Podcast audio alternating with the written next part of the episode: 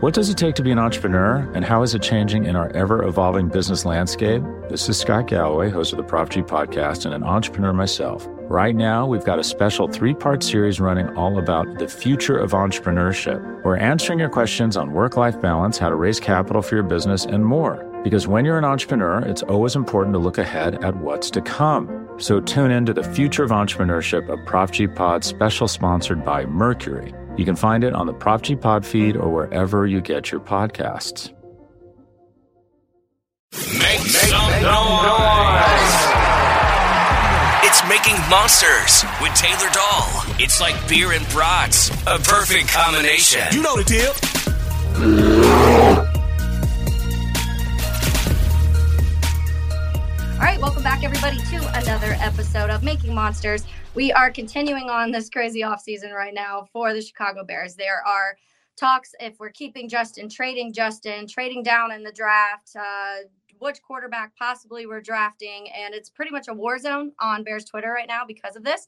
But I am sticking to my path that I have right now, and that is getting to know some of these top quarterbacks that are in the draft this season, in this NFL draft, and then some other players possibly that are on these teams that the Bears could be potentially looking at. We know the position groups that they're glaring, the glaring needs, and so we'll talk some of those today. And I'm being joined by, you might have to help me with this one because I feel like I've seen it pronounced a couple ways, like I tried to figure it out. But Roman, is it Thomashoff or Thomashoff? Thomashoff. There you go. You got it the second time. Okay. All right. So Roman Thomashoff, he is the site editor for Huskies Wire and podcast host for Locked On Huskies. Roman, thanks so much for hopping on with me. Taylor, thanks for having me. I'm excited to be here. Yeah. And I can tell by your reactions, you love talking Huskies football. So that's exciting for me because I have a lot of questions for you when it comes to this sense. So obviously, Roman, you heard my little spiel about how Twitter's very divided right now on whether to keep Justin Fields or to draft a quarterback. We know Caleb Williams right now is sitting at that one for most people, but there's some really good quarterbacks in this draft. And there's probably four or five that could go potentially in the first round, and one of them being Michael Penix Jr. from Washington, and that's who we're here to talk about a little bit today. So I want to start from the beginning. He obviously spent his first 4 seasons, I believe, in Indiana. There he tore an ACL, suffered some injuries during that time, but transferred to Washington, and all of that kind of seemed to go away. And he progressively got better at his time in Washington. Some of his numbers, let's just start with 2022, for example, 4,600 yards. Between the two seasons, he had over 4,600 yards, 31 touchdowns, 8 interceptions. He led FBS football as the nation's top passer with 357 yards per game in that 2022 season. So tell us a little bit about that, the start, and what he was able to do offensively right out of the gate in Washington. Yeah, so when Mike first won the job, everyone around Seattle media was very curious where, you know, he wanted over Dylan Morris, who's transferred to James Madison since and become he'll be the starting quarterback there in 2024. And Sam Hewitt, who was like an incumbent 5-star freshman at the time. And everyone had a lot of really high hopes for him. And then Michael came in and it felt like he was always going to be the guy who won the job. And, you know, the first couple of games is a real feeling out process where we saw him play against Kent State and Portland State. And it was, all right, what are we going to see in this guy? All right, things look good. We like this so far. It's really impressive. And then he really just exploded in the Michigan State game in 2022 when Michigan State was still ranked at number 11. And he comes out, throws, I believe, 4 or 5 touchdown passes in that game and was just unbelievable. And from that point on, it was, okay, this guy's going to be a star. Real. The biggest thing was keeping him healthy and keeping him upright. And that's where, you know, you got to give a lot of credit to not just offensive line coach Scott Huff, but offensive coordinator Ryan Grubb and Kalen DeBoer, where they put a very different scheme around him that Washington had a lot of talent on the offensive line. I'm sure we'll end up talking a little bit about guys like Troy Fautanu and Roger Rosengarten, who are also in this draft class. But there was a lot of just questions about the scheme in 2021, where the previous coaching staff made the guys play really heavy. And it just, to keep it short and simple, because that's its own podcast, is it wasn't pretty. Okay. As the Huskies went 4-8, everything was a disaster. And the offensive line really, really struggled despite having a lot of really highly rated guys along that front line. Grubb and DeBoer come in, they keep Scott Huff around, and everything just just does a 180 up front. And all of a sudden, it's one of the best offensive lines in the country where Mike was sacked. I don't have the exact number offhand over the last 2 years, somewhere around 15, 16 times in the last two seasons combined. Wow. So keeping him upright was a huge part of all this. Yes. No, that part of it was all fantastic. And just the more the season went along, you got to see what he showed flashes of at Indiana. Like if you go back and watch his Ohio State game from, I believe it's 2020, where he threw for over 500 yards. You get to see more and more games like that. And of course, having a fantastic trio of wide receivers around him helped him out a lot as well. Yeah. And that's what, when you look at it, he's an interesting one. And I'm very intrigued to see the next couple months as we get through the combine and when we get through interviews and people start learning a little bit more about Penix and really watching him, because I feel like when you see him, he's been fantastic. And I just remember going back to the bowl game and everybody on Twitter kind of going crazy. And they're like, wow, like this kid's pretty fun. And I'm like, I could tell you guys are watching your first Washington football game this season, because there was all year for me, I was kind of like, man, like he's really fun to watch on the football field. But when you look at certain aspects, and I'm sure we'll get into some of those, but it's interesting with him because like I said, there's some people only have got three of the quarterbacks in the top in the first round. Some have four, some have five. And he goes anywhere from like pick 11 in the first round to mid second round. So it's really, his placement's kind of unpredictable, and we'll learn more about that. When it comes to injuries, we talked about the ACL, some injuries at Indiana, but not at Washington. He didn't really deal with that. We were talking about the offensive line though. So is it worrisome maybe if he ends up going to a team that doesn't have the offensive line that Washington was able to have this last two? For example, Justin Fields has been sacked almost 100 times this last 2 years. That's a lot. And granted, they're fixing it. They're building pieces, and hopefully this offseason they invest more into the line. But would you have injury concerns with him behind a line that maybe isn't able to protect him very well? I definitely would. And I mean, I know the Bears are making strides in that direction. Like I questioned the Darnell Wright pick last year, but I know he's developing really well. So we'll kind of see how that continues. And that's another thing where, you know, let's say they do draft Michael Penix, where this is a really deep offensive line class where I really like a lot of these guys outside of just Fautanu, Rosengarten, where I think you get somebody like Jordan Morgan from Arizona at the top of the second round, or there are a whole lot of other guys where you can just say, all right, we'd be committed to building around a Michael Penix in that scenario. So I would say yes. And especially from the point of view of a Patriots fan here, where people were saying, oh, would you take Michael Penix at 3? And I said, you better fix the offensive line if you want to make that kind of an investment. So, yeah. And believe me, I feel bad because we trash the line a lot, but I think that it's been a lot of injuries too that hasn't helped the Bears line when they're all healthy. When Darnell Wright, Braxton Jones, Tevin Jenkins has been out there, the line honestly isn't terrible. The problem is they've all dealt with injuries this past couple of years, especially Tevin. And we do have a glaring hole at center, which again, we'll talk about when we do get to Troy a little bit later. But so that is something though, that we have to think about. The one thing that really stands out with me with Penix too, is he's a full on pocket passer quarterback. That is something very differently from what Justin Fields is, obviously different than what we've built this offense around the last couple seasons, even differently than what we're looking at when it comes to Caleb Williams, when it comes to Jaden Daniels, when it comes to Drake May. They're all pretty mobile guys, and not saying that Penix isn't able to move at all, but he's definitely more of a pocket passer. So the last few years when you're analyzing him and you're watching what he's good at on the football field, when it comes to being able to navigate that pocket and going through his progressions, what would you say are his biggest strengths in those areas? So I would say he does a great job reading the field. He goes through his progressions really, really quickly.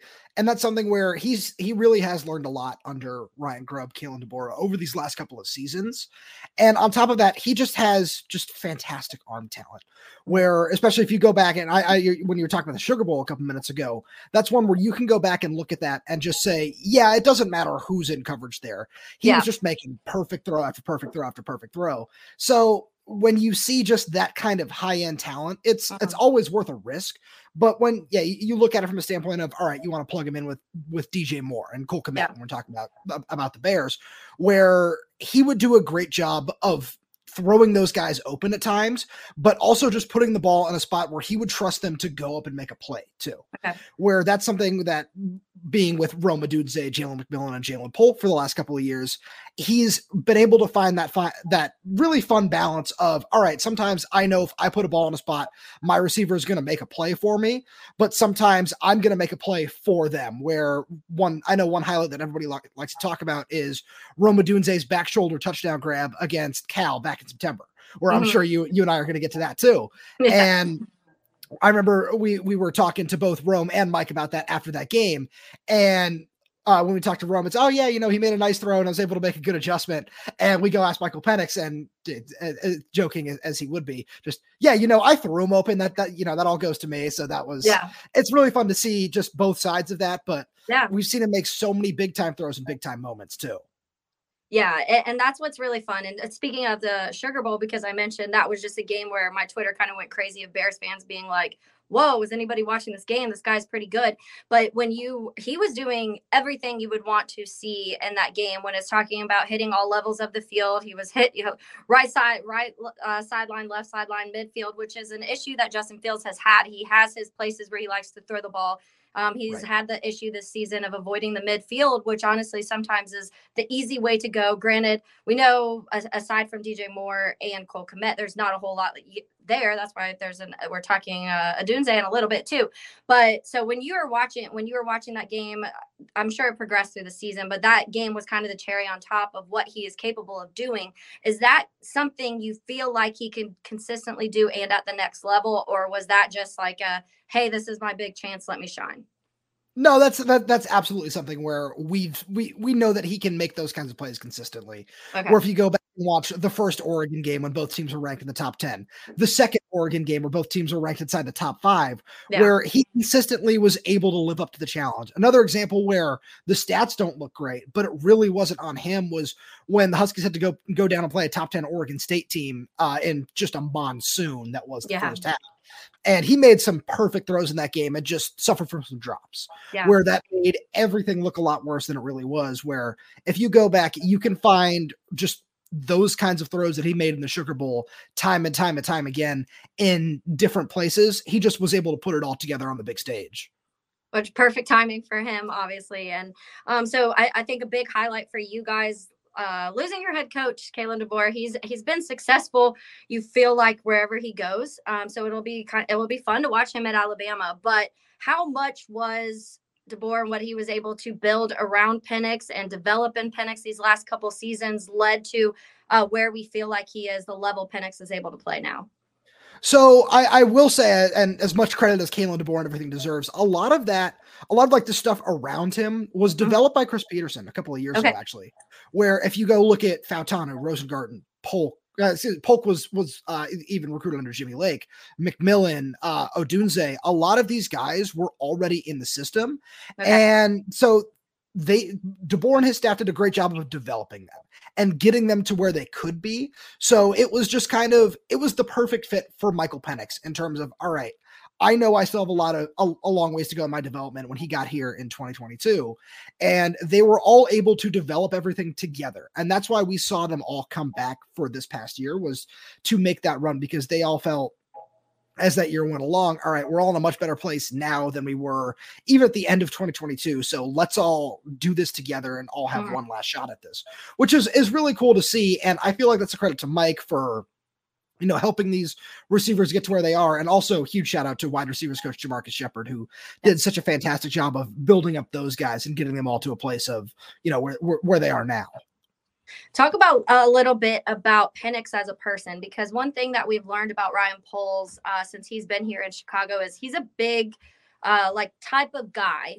He doesn't like bad attitudes. He doesn't like, and that's a reason that he didn't draft Jalen Carter, because of some of the knocks on him. He is just fully that guy where he wants somebody to be able to be a positive influence on the field and off the field.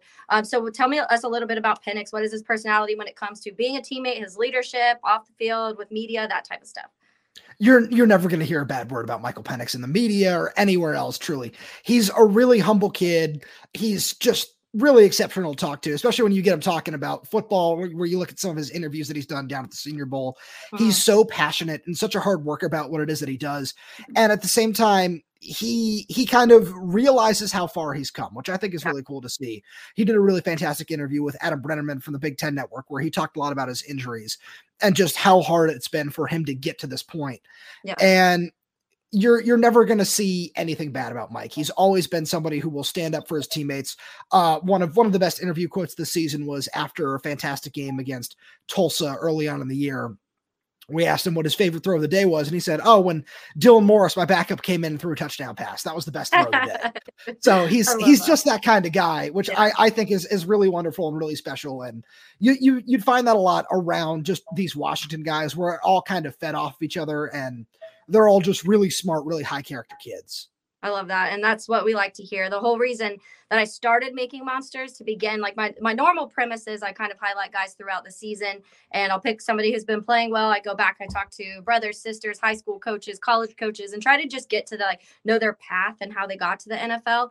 And it's so fun because it's just like, you forget sometimes, like, they're human beings and these are really cool, fun, entertaining human beings, but we're so invested in football. You forget that sometimes.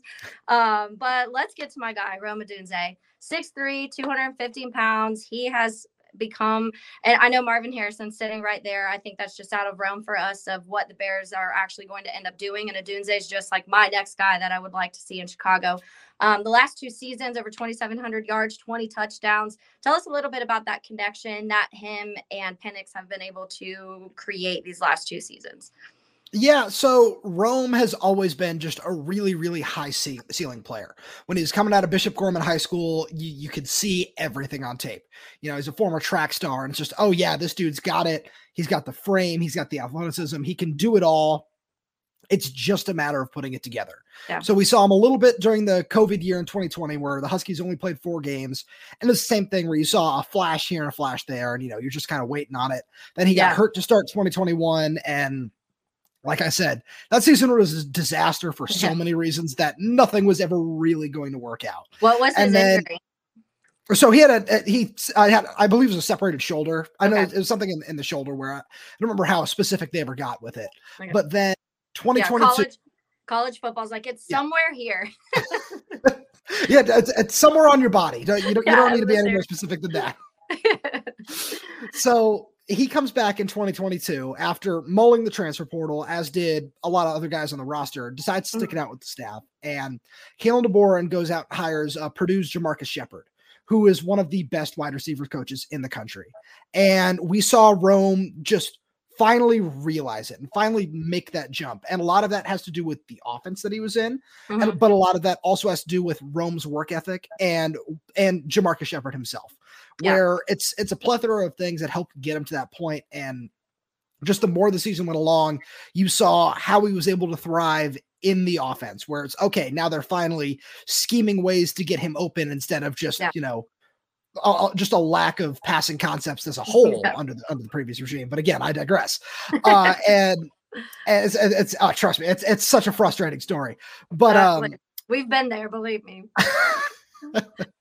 So then as we saw his year go along, I know his Arizona game was a really big one for him. We had 150 yards, a couple of touchdowns, but he still wasn't quite all there, where he could have come out in the 2023 draft and maybe still been a first round pick, where he's got great athleticism, but there were still things he struggled with. He wasn't great with contested catches. He still had drops here and there, where they weren't glaring issues per se, but they were still things that could have been perfected.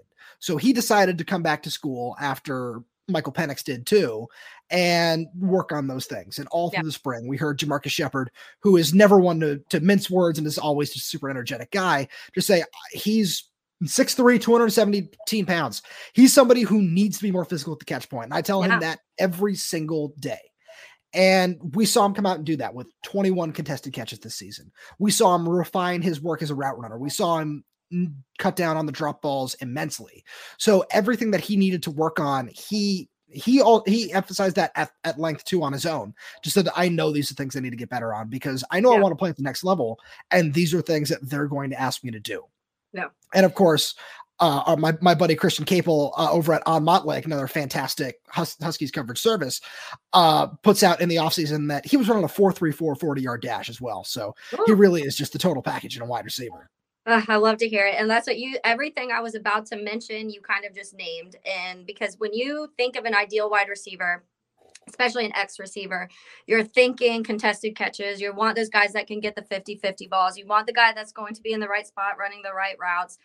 One thing I didn't hear you mention, what about his yards after contact, his yak yards? Because I feel like that's an important thing once you get to the NFL too. Is that something you've noticed progress to within the two seasons?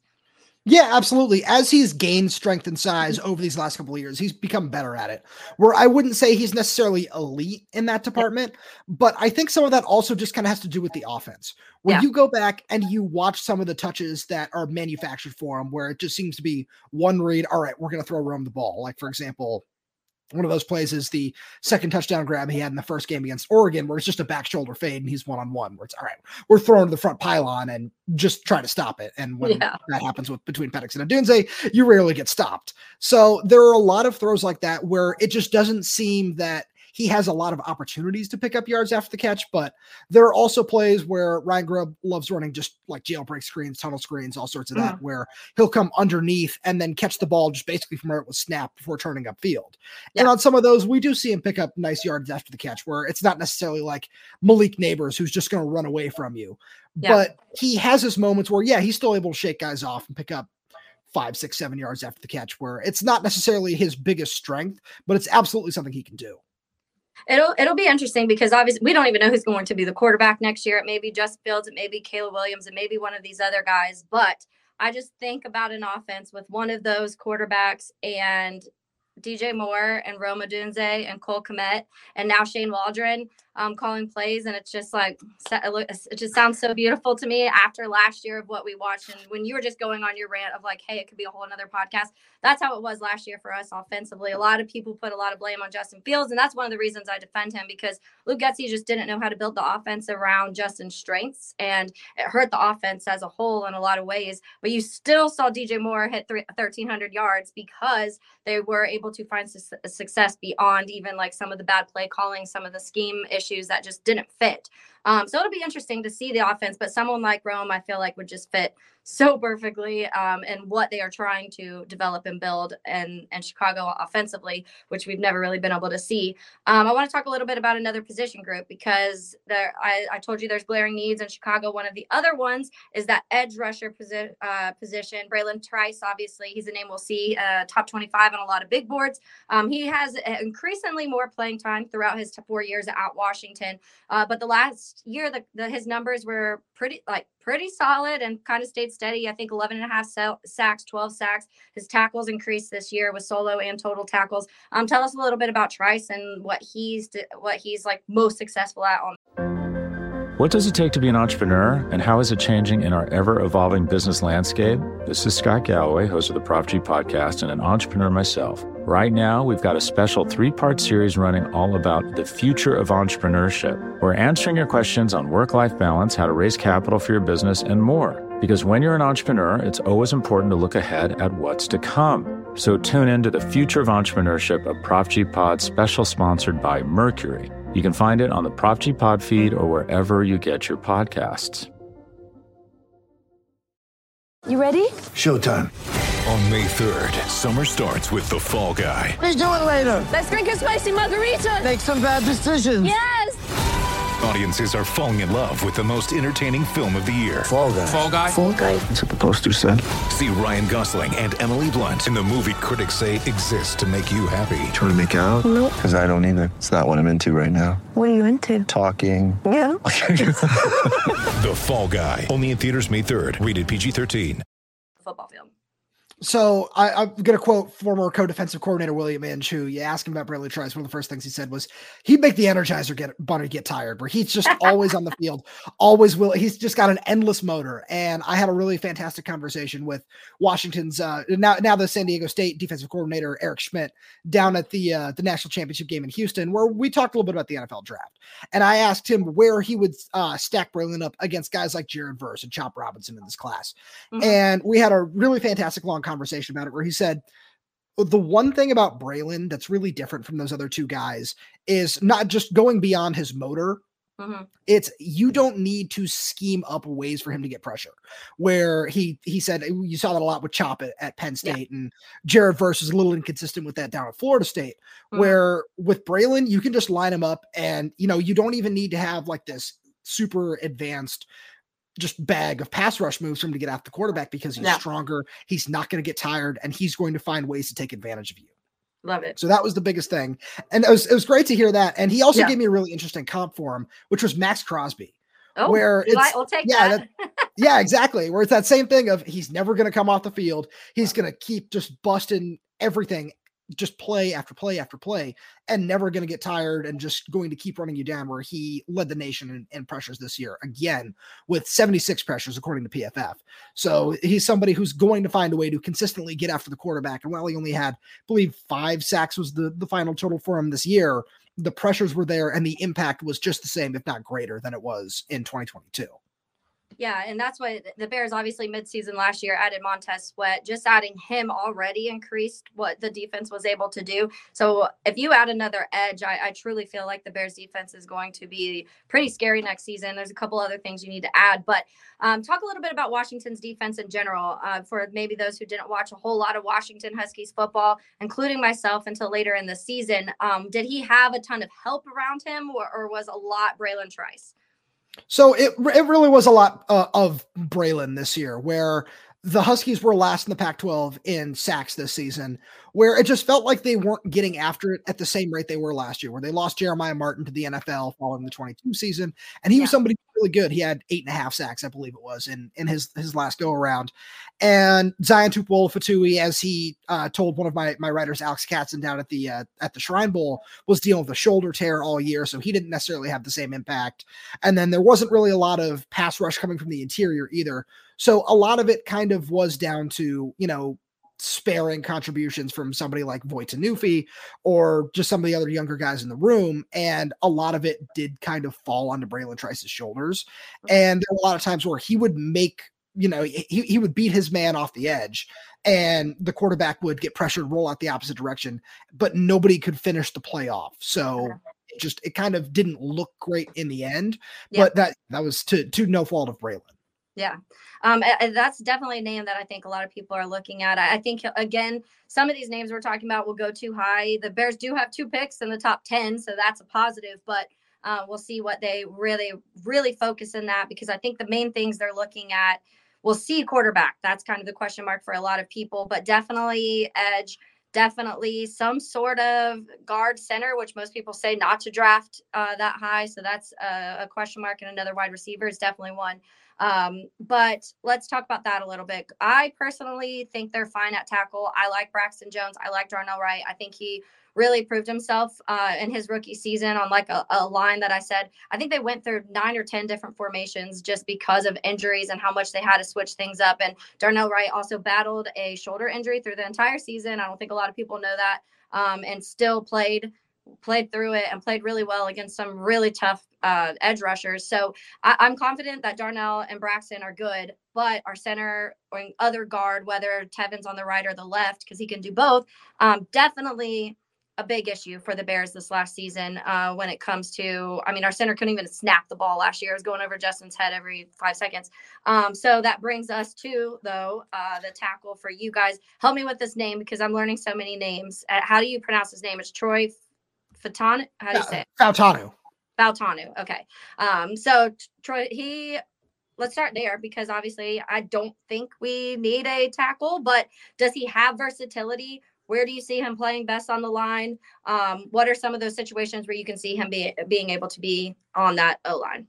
So when we look at like Troy Fautanu's versatility, actually huge shout out to my buddy Connor Rogers, who hosts the NFL Stock Exchange podcast over with Pro Football Focus.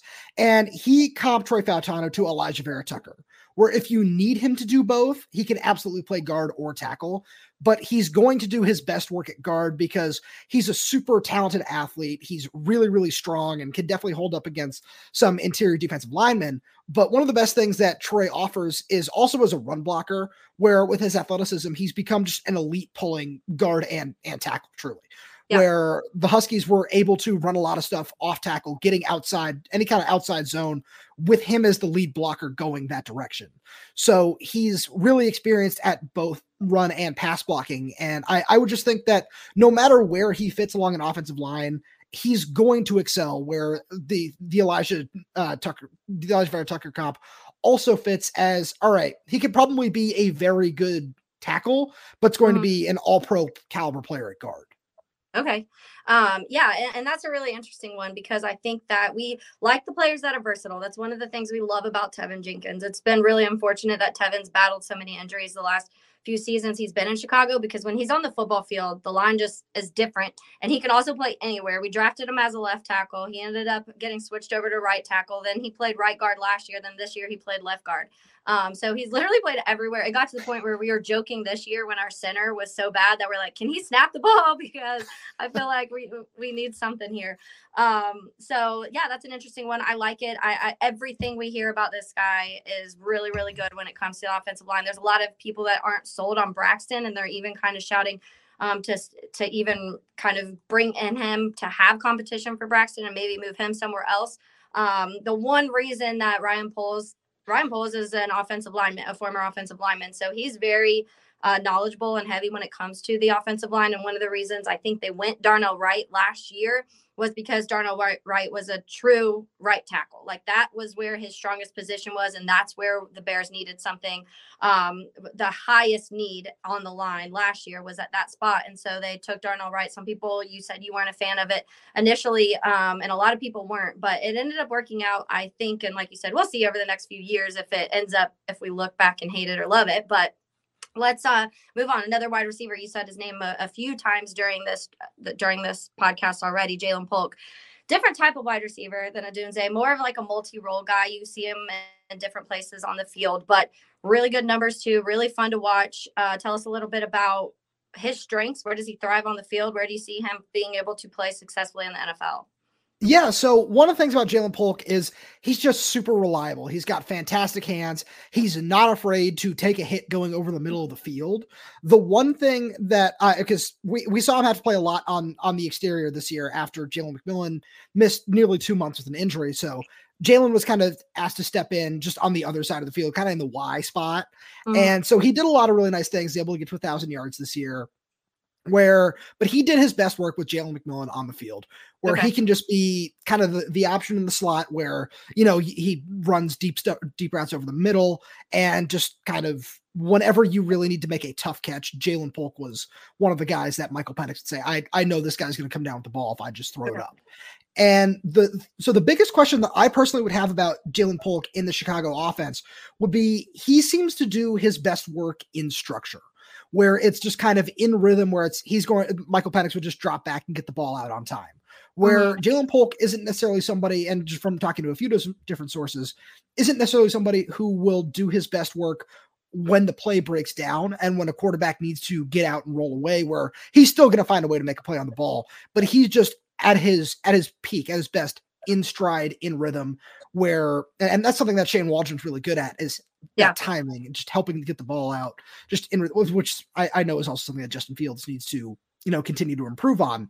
Yeah. Where I would think that he would be the perfect kind of guy where you might be able to get away with taking him in the late second round at this point, and would be just an option where you don't have to invest super heavily into getting that kind of player, but can be somebody who becomes a really reliable wide receiver too for the Bears. How much did you guys see this year? Was Odunze getting double covered a lot? Was that something that you were seeing often? So there were times where teams tried to do that, but it just didn't work out very well, especially when the Huskies were at their strength and they had all three guys playing really well, it's also a testament to the scheme, where the scheme does a really good job of putting guys into situations where they're only going to see single coverage, where, you know, when you're spreading 4 and 5 guys out there aren't a lot of opportunities for guys to get double covered. So that wasn't necessarily just something that you saw a lot of against this Husky team. What we saw a lot of was, and the perfect example is what Jed Fish, you know, shout out to Washington's new head coach, and his defense did when the Huskies had to go down to Tucson, was they just rushed 3 all game and dropped 8. where they said, we're not going to allow any explosive plays over the top. They had a free safety that was playing 30, 35 yards off the ball, where they said, you're not going to beat us over the top. We're just not going to have this happen at any point today. So that was the way that some teams tried to find ways to limit the Huskies, but they still found ways to move the ball anyways. Yeah, that was a fun run for you guys, though. It must have been a really cool season to kind of watch that, because I know I'm personally a Notre Dame fan, and the season didn't go at all as how I was hoping. But when you do have that, when you have a college football team that you're cheering for and they're playing that way and they're getting into the college playoff, it just makes things so much fun. And you guys had talent on all levels, so it had to be so much fun to watch all of that. Oh, that was a blast. Like that was one of the reasons I moved out here to Seattle, to be able to cover a team like this. And it was so special getting to take that trip to New Orleans, getting to take the trip to Houston, which, didn't work out the way that we might've hoped that it did, but just everything about that, everything about this team, the guys on the team, the coaching staff, just being able to develop relationships with them.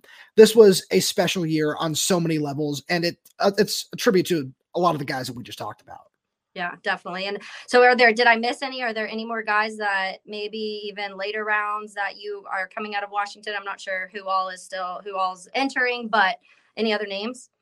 So I think we should talk about the Washington's other tackle, Roger Rosengarten, where I think that, because you talked about getting some competition in there, where Roger is the perfect guy who can do that, where he's probably a day two pick right now. His stock continues to rise down at the Senior Bowl, but he's somebody who's really promising, a young offensive lineman, where I think he's a true tackle where, he's 6'5", couple of bills under 300, where, he's probably going to measure it somewhere around 295, but he's somebody where you can bring him in the room. Maybe if you want to have him play guard for a year, he's going to do really well there. You can kick him out to tackle whenever.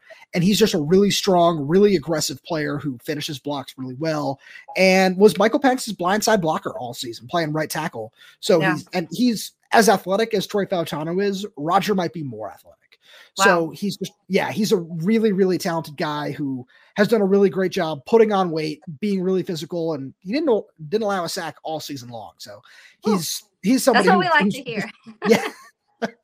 Honestly, after you just said they only allowed 15 sacks in two seasons, I'll just take the entire Huskies offensive line, move it to Chicago, and we'll be good to go. Well, there you go. All right, Roman. Well, thank you so much again for hopping on with me. A lot of these guys I'm excited for. Hopefully, when we get to April, I am messaging you like, yes, we got a Odunze or one of these guys. If you ever need to chat football, you know where to find me. Perfect. Thank you so much. Thanks, Taylor. Bye-bye. Thanks to Roman for hopping on with me, and thank you guys for continuing on to listen. I do not think the Bears are going to draft Michael Penix Jr., but somebody is going to draft Michael Penix Jr. at some point, probably in the first two rounds. And now we know a little bit more about him. Let's say the Vikings, we know what to maybe expect if they take him. But also we just kind of know a little bit more about what he was for that offense. And a guy like Rome Odunze, who is actually there is a good chance for us to draft someone like that. But all of these guys, very talented. Washington was a really fun football team to watch this season, so I figured it'd be cool to learn about some of these other guys, especially also the offensive linemen. But again, we will continue these on. I'm working on a couple more of the quarterback ones, and then we'll probably shift to free agency. But thanks, everybody, for listening. I'm Taylor Dahl, and this is Mickey Monsters.